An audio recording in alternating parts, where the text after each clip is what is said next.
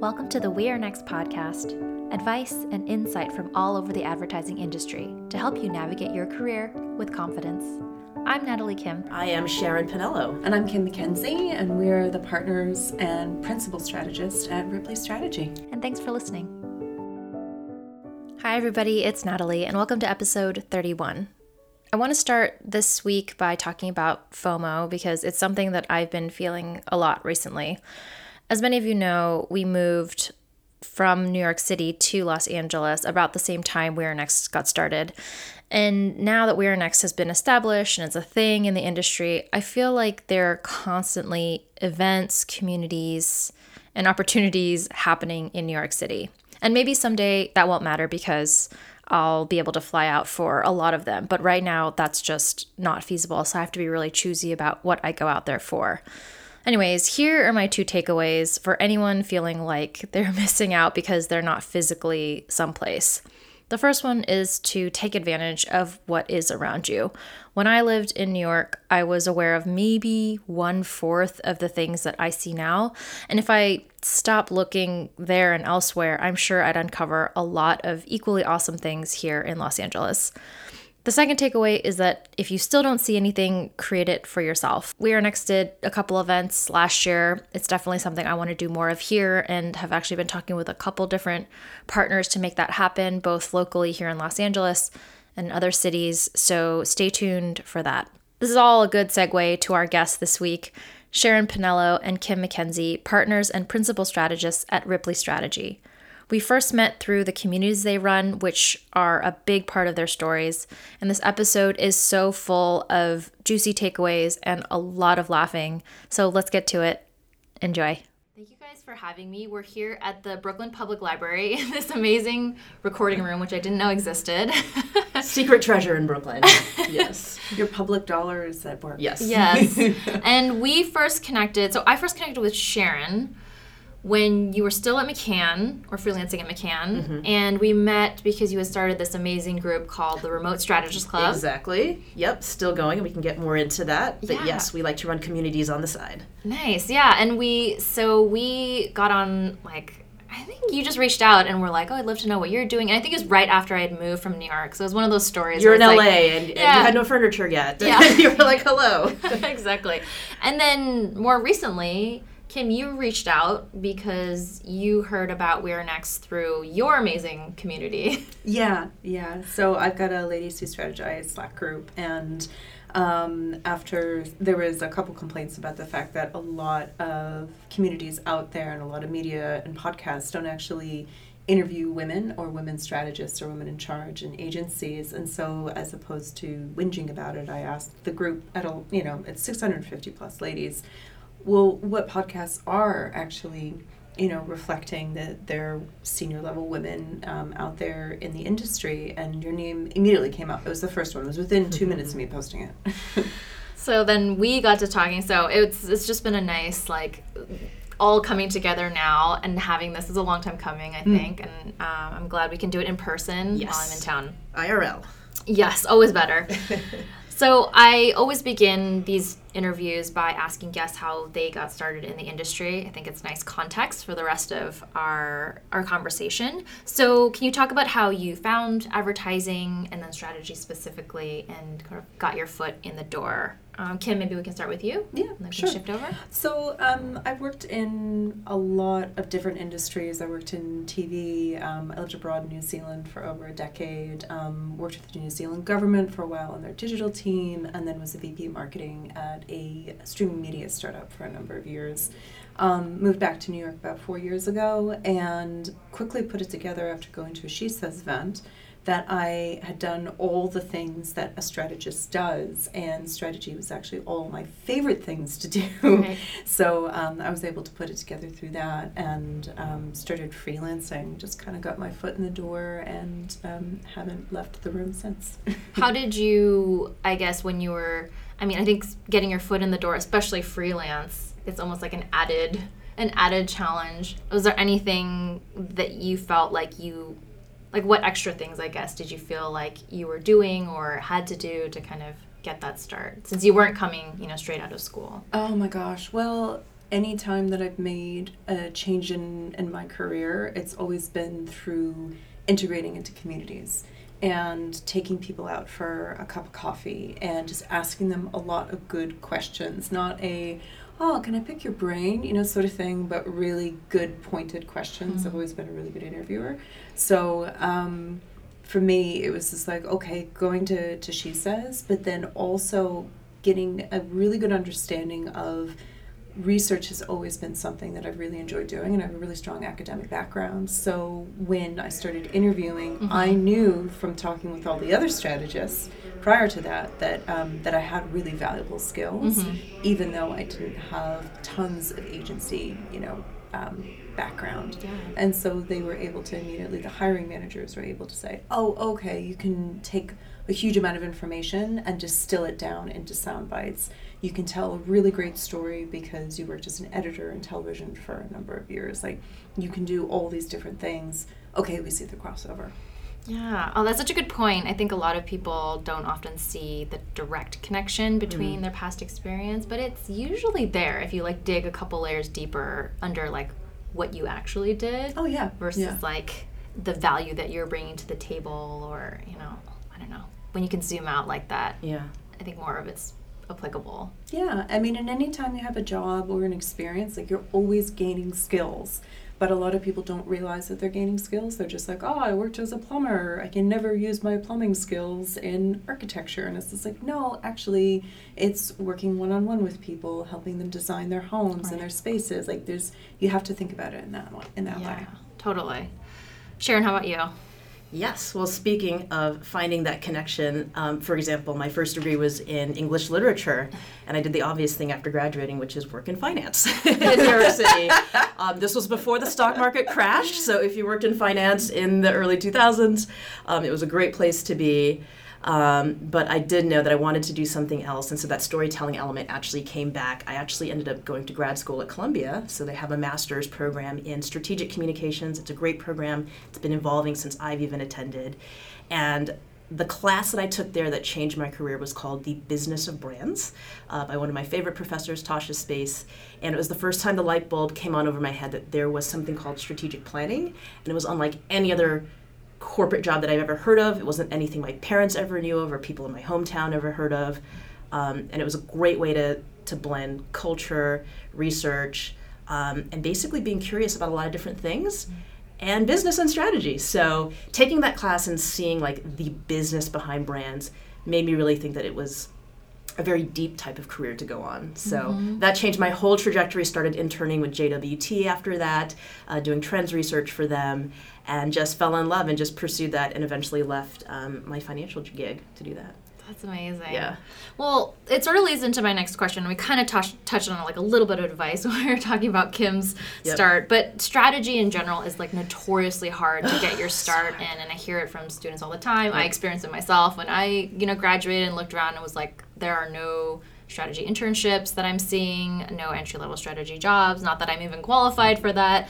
Um, and so I wanted to know what your advice is to someone who's trying to break into the industry today. What can they be doing to start their career off when there might not be, you know, a, a job waiting for them? Right. I think you have to make your own opportunity. So my real life story about this was I jumped ship at the financial place and I tried to get into strategy. I gave myself a year to do it. I had saved up a bunch of money so that I was able to do that. Um, and I tried for 11 months to basically make my own internship. So I pitched different companies um, who needed kind of a strategist in house. So I worked for like a filmmaking conference festival. I worked for an open source mapping civic company. I worked for all these kind of random places. They didn't really lead at the time to any full time jobs. Um, but that's what really got me out there. And coincidentally enough, it was attending in November of that year a She Says event um, where I actually met someone who really opened the door for me uh, in my first career at McCann um, full time, and it was a really backdoor way of doing it. But again, it's it's make your own op- your own opportunity. If you don't see it, you've got to make it and kind of be really ballsy about it. Yeah, you can't you can't take no for an answer. you just you can't. Persistence. Yeah, you have to be really, really persistent. And um, I don't know, it feels almost as like with me saying that is so vague and unfocused and just like, oh, but I want the steps. Right. so, I mean, all, all I can say is that when you integrate into communities, that's really helpful. Mhm. And um, uh, not to get wildly off track, but my husband is really into whiskey and Mhm. scotch, and he watches this YouTube show. These two guys that are always reviewing scotch and whiskey, and they have their own distillery. And the one guy, um, they get questions from their viewers, and he got a question of how do I break into um, working in a distillery. And his advice is the exact same that I give to my mentees or anyone junior who asks me it is that you kind of have to show up, you have to volunteer to do the worst jobs. And ultimately, what I've seen in a lot of different agencies that I've worked with, because I was freelancing for a long time, Yep. is that what they really want to see is people who can take photos, people who can do vox pops, people who can do that primary research and just get out on the street and Mm. ask people questions, because that's the sort of stuff that wins pitches and more Yeah. senior level people they are too expensive to be able to leave the building so they're really depending on junior folks who have those skills and they've got that moxie Mm, I love Yeah. that. That's such a good point. Like all the things that we need to do that inevitably need to happen for a pitch or for a project and a lot of it is sometimes like very repetitive like grunt work that but someone has to do it. And so i could see why that would be like a good route because it is oftentimes something that you can just do on your own. Like sh- like i spent an afternoon on the third street promenade pulling an la reference and like asking people what they thought about this brand that i know this agency Exactly. works Yeah. on. Um, i could see how that would be i mean an agency would see value in that right away. Yeah yeah and you really have to look at not so much like oh i'm a nice person they should hire me as much as what value are you bringing into the building when you go into the building what are those different things that you're going to be able to do and i know we'll probably talk about it in a little bit but there are those tangible skills that Mhm. are extremely valuable Yeah. So I guess thinking about your career overall now, after you've gotten your start and you've worked in the industry for a while, what have been the biggest personal hurdles for you that you know you had to overcome, are still overcoming, and we're constantly working on ourselves? Um, yeah, I'd love to hear just what has been uh, a roadblock along the way. Two words professional burnout. um, this was, it's a real thing. And again, it happens uh, kind of when you really want to bring the best to work every day. I think we're in a culture of like achievement, especially if you're in agency life, especially if you're in a big epicenter of agency life like New York City. Um, there's a lot of competition out there. And what I learned over the years, kind of going from being a junior strategist to mid level to senior to being a VP, is that if you don't guard your time and protect yourself in terms of wellness and all of that, you do. I, phys- I experienced mental burnout, physical burnout, um, and eventually was a big reason why I decided to kind of step away from the world. And I think it's, I think we're truly blessed to be living in the 21st century that we can continue to do the work that we love. Um, but it doesn't have to be exactly the same way in the 20th century it, it, it was, right? Like showing up every day, having to be in one place 40, 60, 80 hours a week, Right. missing birthdays, weddings, and other significant dates because you have to jump on a plane to go do a pitch. So I'm seeing a real awakening in our industry, and I guess across the greater workforce. Uh, we just gave a talk at Miami Ad School about the future of work. Um, but I would say building on those habits as you grow your career and finding people who kind of respect the work-life balance is, has been really big. It's an ongoing challenge, um, but that's been my biggest thing because I love the work that we do. It's so amazing, but I know a lot of work goes into that, and if you don't protect yourself, uh, you can find yourself being really burnt out. Hmm. Um, for me, it was. I guess it was probably not until about a year, year and a half ago, right before Sharon and I met, that I finally had this realization. It was a long time coming that I just had been so deeply dissatisfied and frustrated with permanent jobs. Mm. It just has not worked out for me, and I'm even freelance to a certain degree. I just would see a lot of waste. I would see that you know that departments weren't being run, that people were getting crazy burnout. I mean, I just would look at the CSOs, and you know some of whom I really respected, Yeah. and you know they were pulling anywhere from 70 to 100 hour weeks. They never saw their families. They didn't have any kind of work life balance mm-hmm. and just was like, well, I don't want that. And there was so there was always a lot of um, kind of push and pull internally of, well, if I don't want that, what do I want? Right. And not knowing anyone who was doing something different that did look really appealing to me. Mm-hmm. So when Sharon and I started working together, we could put it together after you know working together for a couple months that we're just figuring it out together of what work looks like when you lead with life and then you figure out a way for work to um, to work with your life as opposed right. to it you know pushing against it yeah and doing it in a really joyful joyful fashion because we love what we do but that doesn't mean that we want to do it 100 hours a week right. or you know so how can we take like the so because you're both talking about um, kind of quality of life, mm-hmm. uh, balancing your career with you know taking care of yourself stuff like that. So for someone who's just starting out who feels like they're in this position where they have to like differentiate themselves like this is the time to like really grind. And i know to a certain extent there there'll always be i think those expectations when when you start out.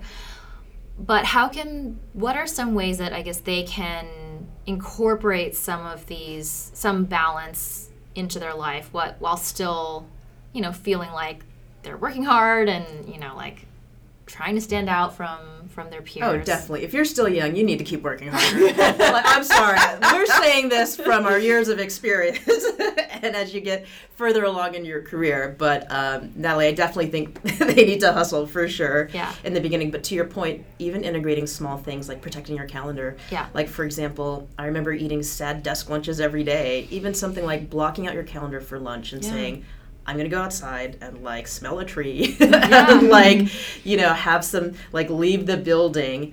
Um, even protecting your time. Um, I remember some mentors told me that on Fridays they take no meetings. For example, Friday is yeah. a learning and development day. They will only um, have uh, meet and greets or they'll read books.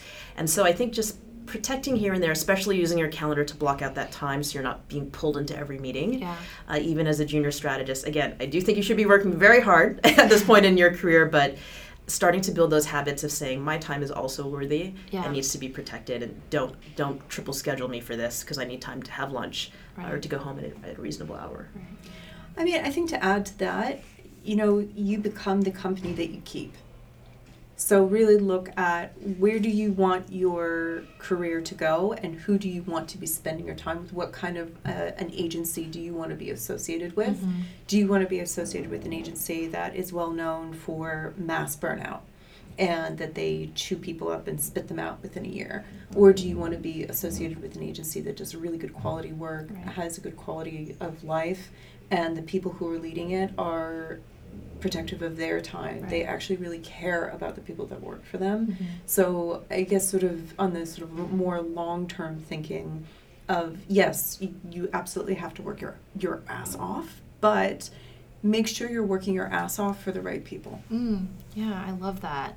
And I think too, just keeping in mind that yes, you should be working hard, but if you work yourself past that point and you are burned out, even as a junior, like that's not going to be your best. You're not going to put out your best work no. if you let yourself get to that point. and yeah. you know your employer doesn't want you know your subpar you know work. They want the best out of you, and and you know I think increasingly some agencies understand that, and mm-hmm. so they try to put more boundaries or you know try to create culture that um, protects work life balance a little bit better. Mm-hmm. But I oftentimes, like in agencies I've been in the past too, like a lot of times the perception when you're just starting out is like, oh, I'm expected to stay here, like I'm the last one out, mm-hmm. which in some places might be the case. But mm-hmm. I've also had like, um, like CEOs of agencies be like, look, I'm telling you, like, if you're done with your work at six or six thirty, mm-hmm. like I'm not expecting you to sit there like go leave and like live your life and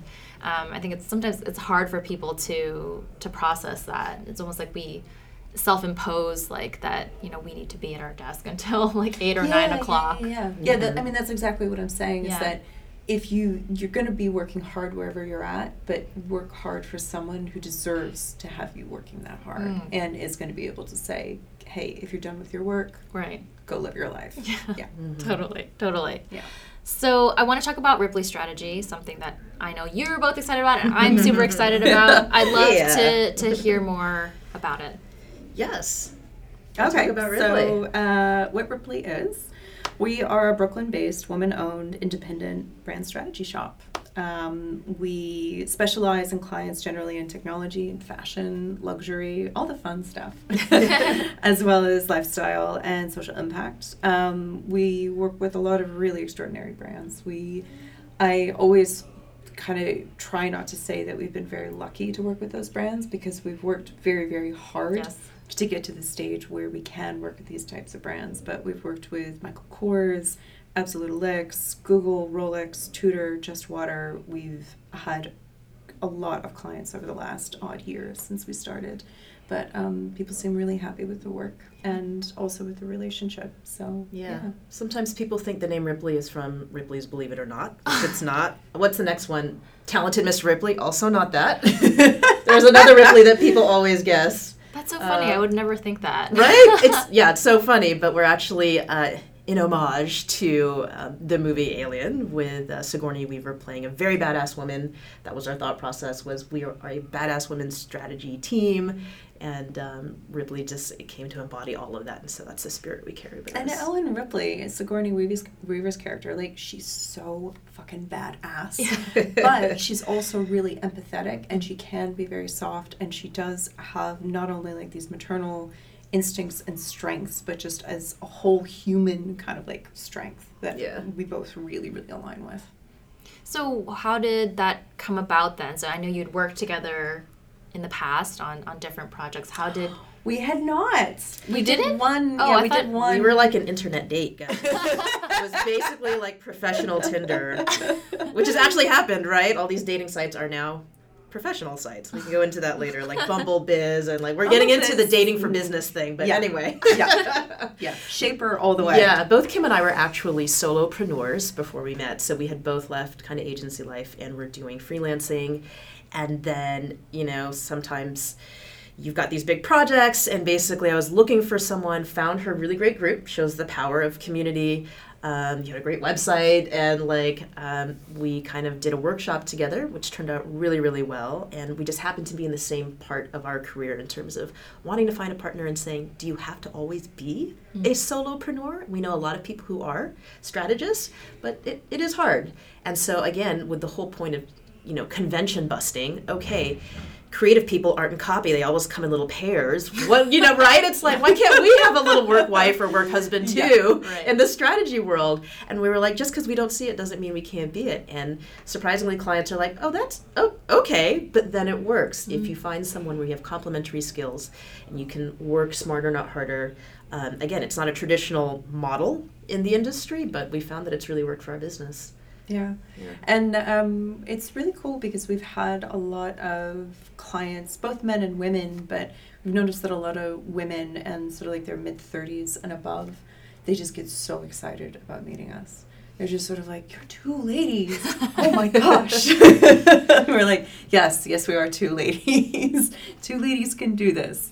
And um, that's, that's, uh, that's one of the things that I absolutely love about being able to reach out to people and do business development is just being able to go out and have a cocktail or have a meal and be able to talk about not just work stuff, but we're in the same stage in life and, um, you know, and going through a lot of the same things and being able to have a laugh and just building the relationship from that. Yeah. Well, so I guess building on that, you know, you're kind of disrupting the the normal structure in terms of like now you're two strategists and you're both women, which shouldn't be so groundbreaking, but unfortunately, like still is. Yeah. um, how else is Ripley, be it like the way that you engage with clients Mm-hmm. or like the types of projects you run, how else is it different from, I guess, like what you were doing in the past? Definitely. It gives us room to, again, redefine how we want to work with clients. I, you know, I bring to the table a lot of experience from McCann, which I'm trying to unlearn a little bit, right? I'm like, well, at McCann, it's like this. Yeah. So, for example, one model um, that we're doing is a strategy residency. So, this is where we will come in and embed within an organization, and I like to call it being more like university professors, um, which is we will come in, have kind of a professor is in the office day. Um, we, we like to have huge whiteboards around, and we encourage kind of every discipline within that agency, whether you're strategic or creative or account, mm-hmm. um, they love just dropping in by the professor's room to ask questions about strategy. And so while we did run a couple of accounts there, I really liked that hybrid of saying, you know, it's a bit more about mentoring, about education, and again, not just doing the normal model of like get in here, bust out this work and leave like a consultant would do and saying, wow, we can really, again, use our personal approach to development and to getting work done. And I really love that professor model. It's something that we want to replicate. We got to do it with an amazing digital agency in Bushwick called Madwell. Um, and it's been a super great experience, one we want to do more this year. Mm. Yeah. Oh, I love that. It reminded yeah. me of that show Mindhunter. Not to like Mindhunter. It, not What's to like diminish how did, it. How did it?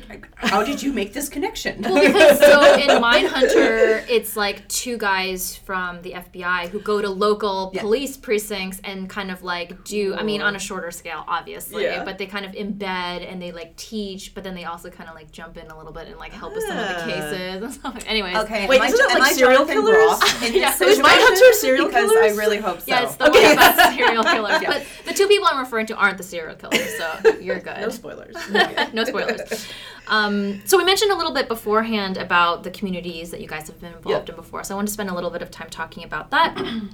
Um, can you tell us a little bit more, I guess, about both Ladies Who Strategize and the Remote Strategist Club?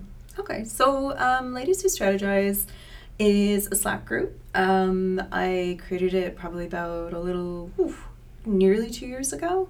And it really came about because I was looking at a lot of online groups that were available towards strategists um, mm-hmm. and otherwise, and it was just really dominated by male vo- voices. And I thought that was kind of lame, so um, I figured, well, this Slack group thing seems to be more and more used like outside of an office. Right. Maybe I could just start up a group and even if just two other women join it, then I'll at least know two other lady strategists. because um when I was freelancing, I worked in so many different shops and I saw that there was really, it was much more 50 50 on all the strategy teams in the strategy department. And if anything, more women than men. And I didn't understand why that wasn't being reflected online.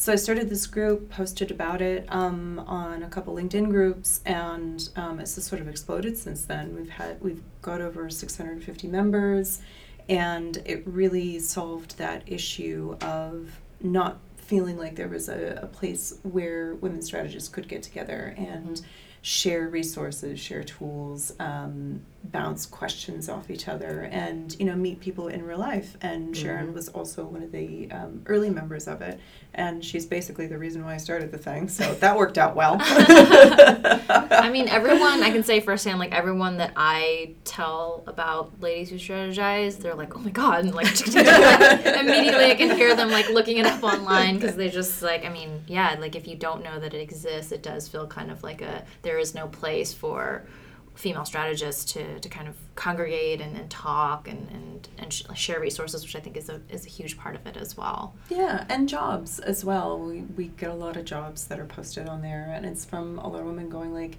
hey, I really would love it if um, we got more women on my team, right. or you know, we have um, this lady's departing. We'd really like to replace her with another very strong female. Yeah. Yeah. And Slack is a great platform for that. Yep. I just feel like it's it's got this intimacy built in. You have to apply to get in. Thank God I got in. I, I am a bit of a hard ass. Kim keeps it. it. Kim keeps it real in there. You know, there there's some standards, but yes, uh, super intelligent, talented women in there. Um, my group's actually on Facebook. It's a Facebook group, which is a little bit different, um, and it's called the Remote Strategist Club. We have about 150 members from all around the world. Have some really amazing strategic minds in there, people that I know I've been following in my career uh, over the past 10 years. Um, it actually came about uh, as part of selfish innovation, again, to my theme of if you don't see what you want in the world, make it. And so I had found a lot of groups about remote work and being a digital nomad. And there was a lot of groups about being a strategist, but there was no perfect Venn diagram. and I was just like, I'll call it Remote Strategist Club. the club is really deliberate because I wanted it to be more social. Like if there was a virtual place, yeah. like a hostel, where you could kind of swing in through the lounge and be like, what's up, everybody? What's everyone working on? So really cool to see people who are doing qual research in Thailand or, you know, trekking through South America. And I think a lot of it, you know, I was on a road trip last year through the deep south, kind of camping and living in tree houses, living my best life on the road. and I was telling Kim that, you know, there was this article that Ogilvy put out, I think last year, that talked about being a strategist in the wild and being in the field. And I just know that being in a corporate agency land, you're expected to know consumer insights around humans, and yet you spend your whole day in conference rooms. Right. And I was like, what advantage are you going to have if you're going to be outside of an agency is that you get to bring a lot of this real world insight back in mm-hmm. so that's really again how we're trying to structure how we work and that club's been a great way to just see what everyone's doing um, but yeah everyone's also looking for work i think that's the number one thing and these groups are really great for that um, I'm thinking of taking it a slightly different direction this year. I'm not quite sure yet. It, I think it's you know things evolve and they change. Sure. So stay tuned, guys, if you want to join the group. But I think we want to move it in a slightly different direction. It's really like yeah. you said. It's really cool to see people post about kind of like what they're working on. Just just yeah. to know, especially when people first start freelancing mm-hmm. and like have no. I mean, there's there again. There's are there are guides about freelancing, maybe not in like strategy and in advertising specifically. So yeah. there's a lot of like logistical stuff that you just don't know about. Like, mm-hmm. what should I charge for my time, and mm-hmm. you know, like mm-hmm. how do I structure like like agreements and contracts with with agencies. So I, I think it's a really great place for people to put those questions out in the wild and yes, get real feedback. It's super back. niche. Again, that I didn't know that Venn diagram would be kind of small, which can be good and bad. But again, it's it's our own little corner of the interwebs at this point. Yeah. But yeah, great great place to ask those questions. All right, so you're both passionate about supporting women in the industry. I think that's come through in, in our conversation already, and making sure that their voices are heard, that there are places that um, they can express themselves and, and be out there, and that they're equally represented at you know all levels. So I have a two-part question to, to kind of wrap us up. How can women just starting their careers help lift each other up? And then my second part of that is how can men just starting out be stronger allies? I think, you know, Sharon and I have just talked about our communities and how important they are to us. I had this realization in my 20s that you need what I call a soccer team to really do anything. You can't just do it on your own. You can, but it's going to be way harder. Mm-hmm. But if you really develop warm relationships with other people, men and women, you know, I'm talking really more like friends, then you're going to be able to as long as you establish that you are a team, you're there for them, you are supportive of them, it's not just about taking someone out for a drink if they've had a hard day. It's about asking questions about what really happened that day and trying to support them in terms of saying, well, it seems like you didn't do that correctly and that's why they were getting upset with you. Or it seems like this is something that keeps on coming up in our conversations. I think you should actually pursue this other thing that you seem really good at, mm-hmm. you know, that that might be better for you. And so I think when it comes to being a junior and just not having that experience under your belt is being able to create that support group of people who not only are friends but are going to be able to sit down and have a really good conversation with you about what you're doing with your career mm. and what they're doing with their career being able to share advice and knowledge as it comes up and resources as they become available but i really can't emphasize it enough of you got to let go of feeling like you're competing with other people and you really need to just look at it as face value oh that person's doing really well as opposed to getting like horrifically green-eyed jealous about it mm-hmm. why don't you ask them how they managed to do that and see if you can learn something from it like it's it's just a different mentality mm-hmm. and in my experience that that really really helps in terms of being able to demonstrate to other people sometimes in the in the first instance that you're there to support them and help them out and that you'd really like to have that in exchange. Oh i i've never heard it kind of expressed like that like that i mean the whole idea that you can have those deeper conversations even with people at the same level because we think so much of mm-hmm. talking with like an older mentor or your boss or your mm-hmm. manager about like where you're going and stuff like that but to be able to be open i mean that just i feel like would be such a weight off people's chest mm. to be mm. able to express that you know at work or with people who work in the industry that don't work at the same agency i think that's valuable too because yeah. um, i mean i agree in turn whenever i talk about um, people just starting out kind of networking or connecting or meeting each other laterally it's always about you know as you come up in the industry those are the people who are going to like lead you to your new opportunities but i love that in terms mm. of just like where you are right now like them being an outlet and support network for you and um, just to finish off that that thought is that I do a lot of mentoring, mm-hmm. and I genuinely wish that my mentees would talk to each other more and have more of a community, so that by the point that they talk with me, they're clear about what they need. Mm. And I feel like they're missing out on a huge opportunity of like, okay, if if I have a half hour, 45 minutes to give you once a month that we can sit down and have a, a conversation, I wish you would do more legwork yeah. to really figure out what it is that you want to do next so that I can advise you on how to do that. Mm. Yeah. I think for women supporting each other, Kimmy mentioned this yesterday, just like showing up, showing up in the community. So whether digitally, if you're just responding to people on the Ladies Who Strategize Slack, um, or going to meet someone for coffee, that is really huge. Yeah. yeah. showing up and being supportive of other people, like their their pursuits. And I, I think that there's something just so important with that, and especially, I mean, New Yorkers are like notoriously flaky for being like, oh, I can't make it. You know, yeah. like it's raining. or, or, be empowered to throw your own events to go with your theme of like you don't have to be super advanced in your career to yeah. like throw your own meetup um, something we did earlier this year. Um, again, kind of selfish innovation. We did a Prince themed vision board party. Uh, and it was it awesome. was amazing. but here's how it started. It started with Kim and I going, you know what? We should do a vision board. And actually, a couple of things have come true from that vision board. But then we were like, wouldn't it be great to like open this invite and get other women in here? Maybe people who don't even work in advertising. And, and so we got people from like Etsy, from Bloomberg. Um, we had actors come in from LA. Yeah, from Dietland. I couldn't. Believe it It was crazy. It. I was so excited to see Joy Nash there. I was like, oh my god. It was nuts. um, yeah, and we sat there with magazines and cut things out and like got really inspired by each other.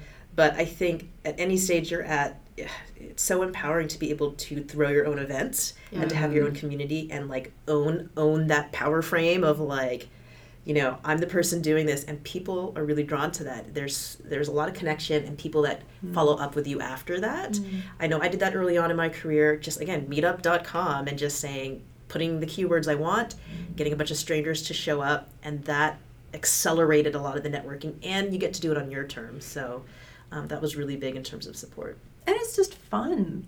I, I really really like we throw these parties like every quarter. It's just like become our thing where it's just really fun to be mm. able to meet people not only like within the agency industry but outside of it mm-hmm. and you know strategy skills actually you know can be used for so much more stuff than just within agencies or right. just within businesses right. so we always try to have a lot of fun with it and it's kind of refreshing for us as yeah. well oh, i love seeing it as like a fun thing and not like a have to do networking thing to, exactly. to get your foot in there. Like it just totally kills the mood when when it's like positioned like that. Ugh, yeah. All right, so let's wrap this up. We always end with the best piece of advice that you've ever been given.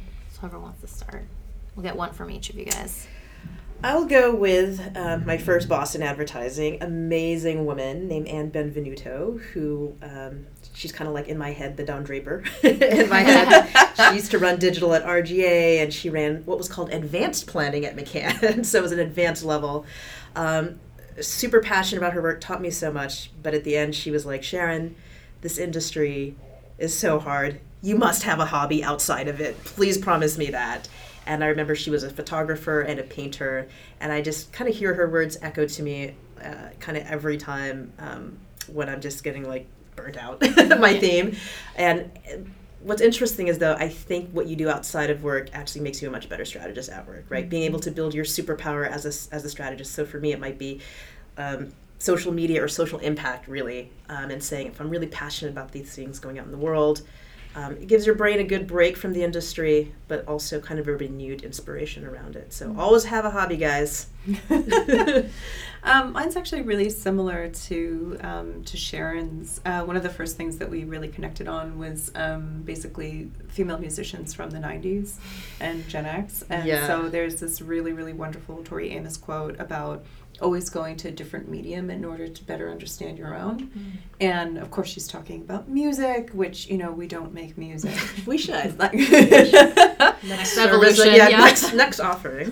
but um, I've always found it just so important. So my master's is, is in film theory. I went to film school, and um, and I find it really important to watch movies all the time, to be reading both fiction and nonfiction. I try to read the newspaper every weekend, and you know, there's there's all these other things that I think are incredibly important as a strategist, and that has to be just totally natural. Yeah. You cannot teach it, but in order to have be able to have a a POV on something, I think you have to have a really good understanding of what's going on in culture, and you just have to be interested in it anyways, mm-hmm. or like going to art galleries, or you know just having different experiences. I think that that really feeds your work and enables you to come back to your work and really get excited about it. Mm.